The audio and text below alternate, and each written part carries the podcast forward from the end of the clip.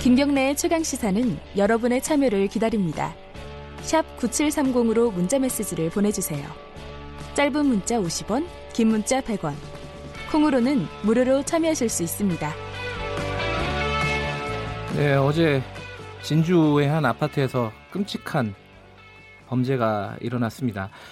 어, 조현병을 앓았던 것으로 알려진 40대 남성이 아파트에 불을 지르고 대피하는 주민들에게 흉기를 마구잡이로 휘두른 사건이죠. 무려 5명이 숨지고 13명이 다쳤습니다. 어, 이 사건 취재한 KBS 진주방송국 차주화 기자 연결해서 먼저 현장 분위기 좀 들어볼까요? 차주화 기자 나와 계시죠? 네, 나와 있습니다. 어, 어제 진주 아파트 취재를 직접 갔다 왔나요? 네, 제가 아침부터 제일 예. 먼저 도착해서 취재를 하고 있었습니다. 그 아파트 분위기가 굉장히 뭐라고 할까요? 좀 표현을 잘 못하겠네요. 어땠습니까?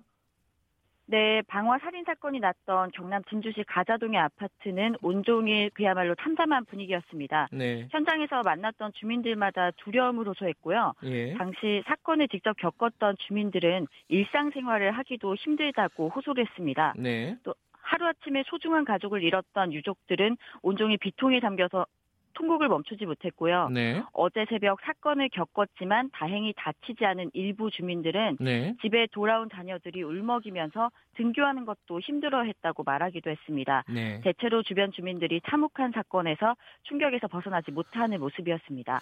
일단 뭐 궁금한 건요. 어, 5명이 숨졌는데 지금 13명이 다친 걸로 나오지 않습니까? 이게 이제 칼로 다친 사람들이 흉기로 다친 사람들도 있고 어, 그리고 연기나 이게 불 때문에 다친 분들도 있는 것 같은데 혹시 중상자나 좀 위태로우신 분들은 없나요? 네, 현재는 사상자 18명 가운데 3명이 중상인 상황이고요. 예. 이 중상자들은 모두 화재 때문이 아니라 흉기에 찔려서 아하, 중상인 분들입니다. 현재 추가 사망 가능성이 있어서 굉장히 좀 아, 위태로운 상황입니다. 예. 이 보니까요, 이 할머니하고 어린 초등학생이 같이 다친 분들이 있더라고요. 이분들은 어떻습니까?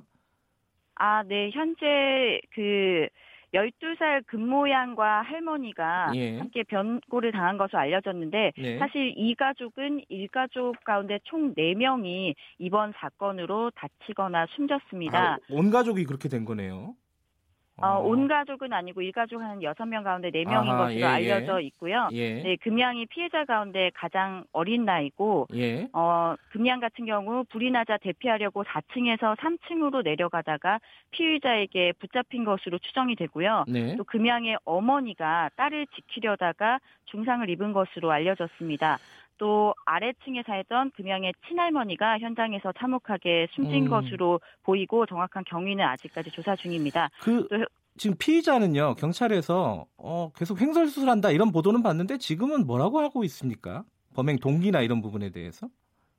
제일 처음 피의자가 경찰에 붙잡혔을 때는 네. 임금 체불 때문에 어, 범행을 저질렀다고 얘기를 했지만 예, 예. 조사 결과 그 부분은 사실이 아닌 것으로 아하. 드러났고요. 예. 그리고 최초에 붙잡혔을 때만 임금 체불에 대해서 이야기했고 그 다음부터는 관련 내용을 말하지 않고 네. 범행 동기는 굉장히 횡설수설함을 말하지 않고 있고요. 예. 다만 본인이 범행을 저질렀다 음. 이 점은 시인을 하고 있지만 이 정확한 사건 경위나 범행의 동선 또 범행의 동기 이런 부분을 이야기를 하지 않으면서 어, 다시는 해치려는 세력이 있다 이런 식으로 횡설수설하고 있어서 굉장히 그 예. 조사에 난항을 겪고 있습니다. 그 경찰이 지금 좀 아, 뭐랄까요 어려운 상황에 빠졌어요. 왜냐하면 그동안 일곱 번이나 신고가 있었는데 제대로 처리를 안 했다 이런 좀 여론이 있지 않습니까? 경찰 수사는 지금 어떻게 잘 진행이 되고 있나요?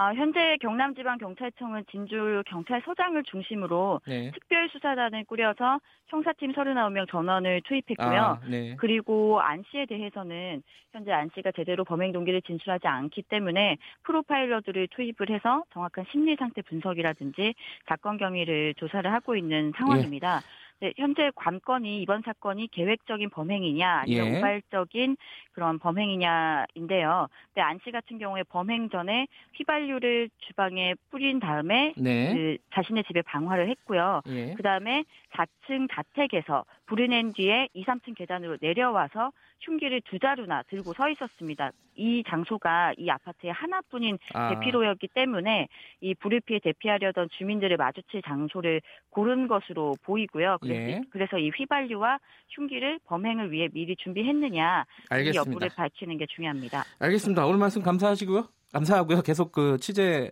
주시기 바랍니다. 고맙습니다. 네, 감사합니다. KBS 진주방송국 차주화 기자였고요. 그럼 이어서 경기대 범죄심리학과 이수정 교수와 함께 어, 사건 좀 자세히 분석해 보도록 하겠습니다.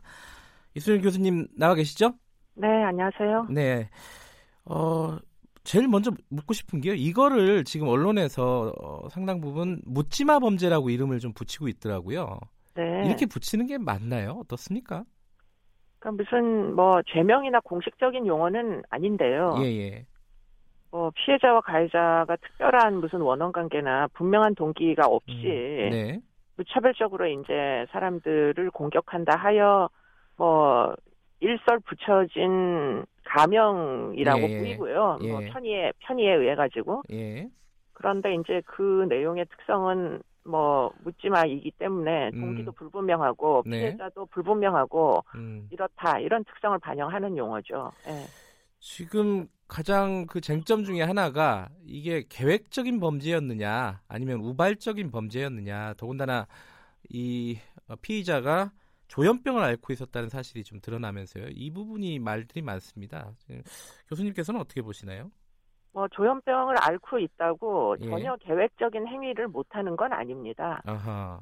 24시간 동안 양성 증상이 있는 사람들은 거의 없거든요. 그러다 네. 보니까 뭐 일상생활을 하는데 크게 지장이 없는 사람들도 많이 있고요. 네. 예, 그 뭐 더군다나 조현병 환자들이 모두 위험한 것은 아닙니다. 네. 그런데 지금 이 사람처럼 네. 이제 정신병력이 있는데 병원을 퇴원한 이후에 지난 3년 동안 전혀 지금 관리를 못 받았고요. 네.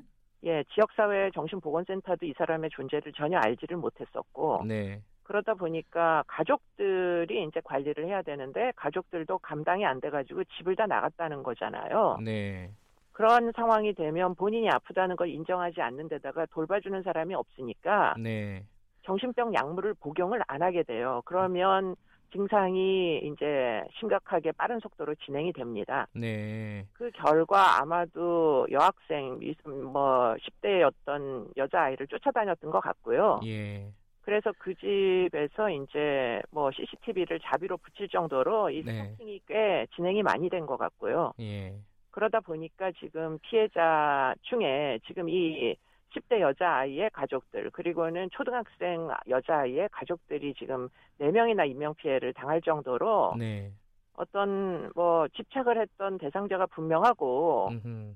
그들에게 이제 해코지를 할 의지가 분명해 보였던 행위다 이렇게 음. 이제 봐야 되는 거죠. 왜냐하면 사실은 불을 지르고 사람들이 쫓아나가는 통로를 지키고 있었거든요. 네. 그리고는 남자들도 있었는데 남자들은 크게 뭐 어, 해코지를 안 하고 지금 여자들을 주로 이제 공격을 한 걸 보면 네.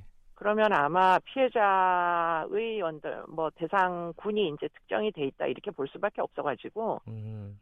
그런 종류의 이제 행위를 뭐 뭐라고 부르냐 고의적인 살인은 틀림이 없어 보이고요. 네. 그런데 이제 사리 분별력도 그렇게 보면 있었다고 봐야 되는 거고 의사 결정 능력도 꽤 선별했으니까 있었다고 네. 볼 수밖에 없어가지고 네. 지금 이제 그 두 가지를 이제 충족을 못 시키면 심신미약을 인정할 수밖에 없는 상황이 되는데 네. 지금 이제 그 요건들은 지금 충족을 안 시키면 이런 피해가 애당초에 발생하기가 어려웠겠죠. 네. 그러면은 관리의 문제는 잠시 후에 여쭤보고요. 그러면 이게 재판을 받게 되면은 아까 말씀하신 심신미약이 인정이 안 될 가능성도 있겠네요. 음. 네, 그러니까 조현병이 있다고만 충분한 조건이 되는 건 아닙니다. 조현병이 아하. 무조건 심신미약이다. 네. 이거는 성립하지 않는 공식이고요. 네. 재판부에서 지금 이 범행의 이제 과정을 다 분석을 할 겁니다. 어느 네. 정도의 살인 뭐 살인의 의도, 그러니까 예. 고의가 중요한 거잖아요. 네. 그렇기 때문에 고의가 있었는지 그 고의를 집행하기 위해서 얼만큼 이제 체계적인 행위를 했는지 이런 것들을 다 판단을 해가지고 결과적으로 이제 심신 미약이냐 아니냐 이거는 재판부가 판정하는 거니까 네. 현재로서는 분명하게 이렇다 아니다 이렇게 단정하기는 어렵습니다. 그렇다면요, 이게 흔히들 얘기하는 어, 사이코패스 여기에 해당된다고 보면 될까요? 어떻습니까? 그러니까 뭐 조현병이 있다고 성격 장애 그건 성격 장애거든요. 아 사이코패스는요? 네, 네. 예. 그렇기 때문에 조현병, 정신병이 있으면서 성격 장애가 있는 사람도 있습니다. 네. 그런데 이제 조현병 중에 이 사람이 가진 편집성 이제 조현병이라는 그 뭐 진단 뭐 명칭 예. 중에 특히 뭐 피해 망상이 있어가지고 네. 반사회적 행위를 상습적으로 한 사람들은 성격 장애도 함께 가지고 있는 사람들이 있어요. 예. 근데 이 사람 같은 경우에 과거에도 2010년도에도 폭행 전과가 있고요. 네. 그리고는 이 이제 이웃들을 괴롭히면서 재활센터 이 뭐 그 지역에 있는 재활센터에 직원을 또 폭행을 해가지고 벌금형 받았던 것도 있거든요. 최근 최근에. 예. 그리고는 이제 가족도 같이 못 살았던 이유도 그게 아마 폭력성하고 연관성이 있을 개연성이 굉장히 높아요. 음흠. 그렇다면 이 폭력성의 문제를 상습적으로 안고 있는 사람이라고 보면 네. 어, 상당히 성격적인 문제도 어, 있지 않을까 이렇게 추정을 해볼 수가 있는 거죠. 배제할 수는 없다 이런 말씀이시네요. 그렇죠. 네.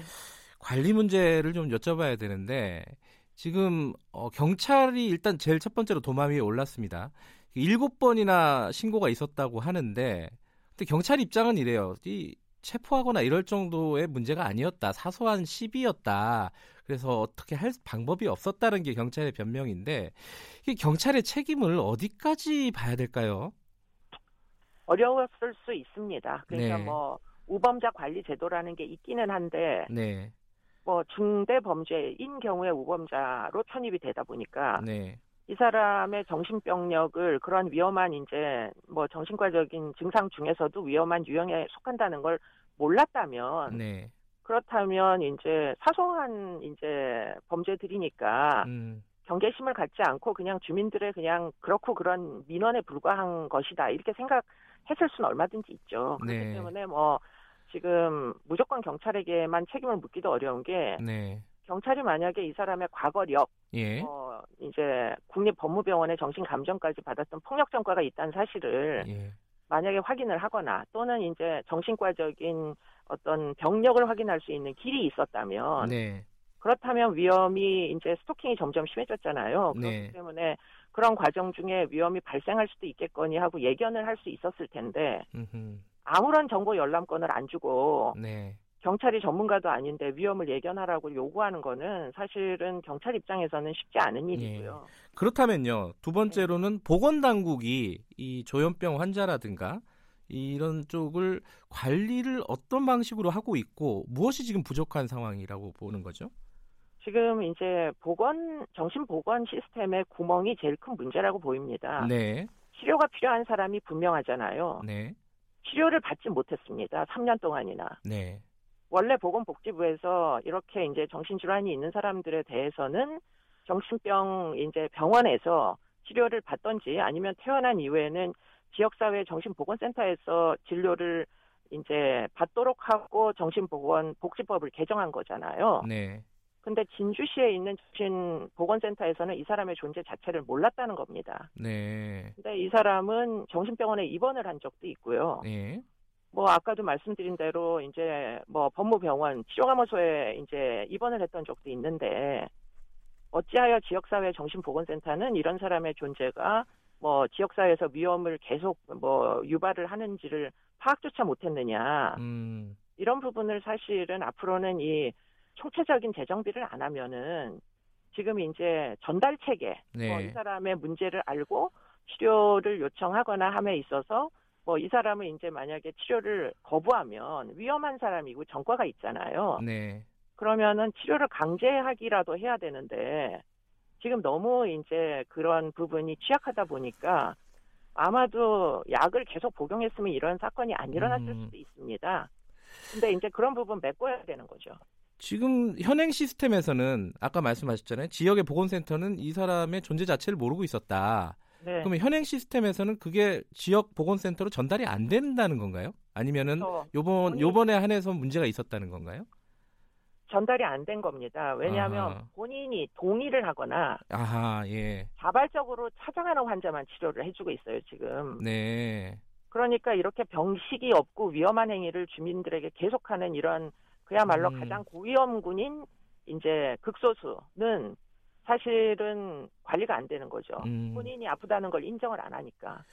지난달에요. 어, 임세원법 그러니까 병원에서 난동을 부린 조현병 환자 때문에 이제 네네. 법이 만들어지지 않았습니까? 통과는 네. 됐는데 아직 공표는 공포는 안 됐어요. 이게 좀 어, 시행이 되면 아직 1년 남긴 했지만 시행이 되면 좀 체계가 잡힐까요? 어떻게 보십니까? 그러니까 이제 본인의 의사에 반해서 이제 치료를 받도록 할 수 있을 거냐 없을 거냐. 네. 이게 여러 가지 논쟁이 있습니다. 이 이제 어떤 판단을 네. 지자체에 장의한다거나 또는 정신과 전문의들이 하는데 불신을 하는 사람들이 틀림없이 있어요. 그렇겠죠. 남용이 됐었기 때문에. 네. 그렇기 때문에 외국의 경우에는 법원에서 선고를 합니다. 음흠. mental health court라는 게 있어가지고 네. 지금 이렇게 지역 사회에서 사소한 스토킹이나 이런 예비적인 이제 어떤 행위들을 한단 말이에요. 예. 주변에 위해를 가할 수도 있는 네. 그런 사람들은 결국은 재판을 받겠죠. 지금 네. 이 사람도 폭행으로 벌금 전력이 있으니까 금년도 초에. 예. 그러면 그런 이제 재판을 받을 때 정신과적인 감정 같은 거를 해가지고 왜냐하면 정신병력이 있으니까 법원에서는 열람을 다 할 수 있잖아요. 네. 그러니까 법원에서 치료를 강제한다 이렇게 선고를 하면 네. 굉장히 타당하게 뭐 남용 없이 정확하게 음. 할 수가 있는 그런 제도가 있기는 합니다. 근데 네. 지금 현재 개정안에 그게 포함되어 있지는 않습니다. 아 그래요. 아직도 어, 좀 시스템을 정비할 부분들이 남아 있다 이런 말씀이시고요. 그렇습니다. 마지막으로 하나 짚고 넘어가야 될 건 아까 말씀해 주셨는데요. 어, 조현병을 앓고 있는다고 해서 반드시 범죄자는 아니다. 이건, 대다수는 위험하지 않습니다. 예. 다만 관리의 문제다 이것은. 그렇죠. 네. 그리고 조현병 자체가 그 폭력 범죄의 원인도 아닙니다. 네. 문제는 관리를 못하는 부실한 시스템이 문제인 거죠. 네, 알겠습니다. 오늘 말씀 감사합니다. 감사합니다. 경기대 범죄심리학과 이수정 교수님이었습니다.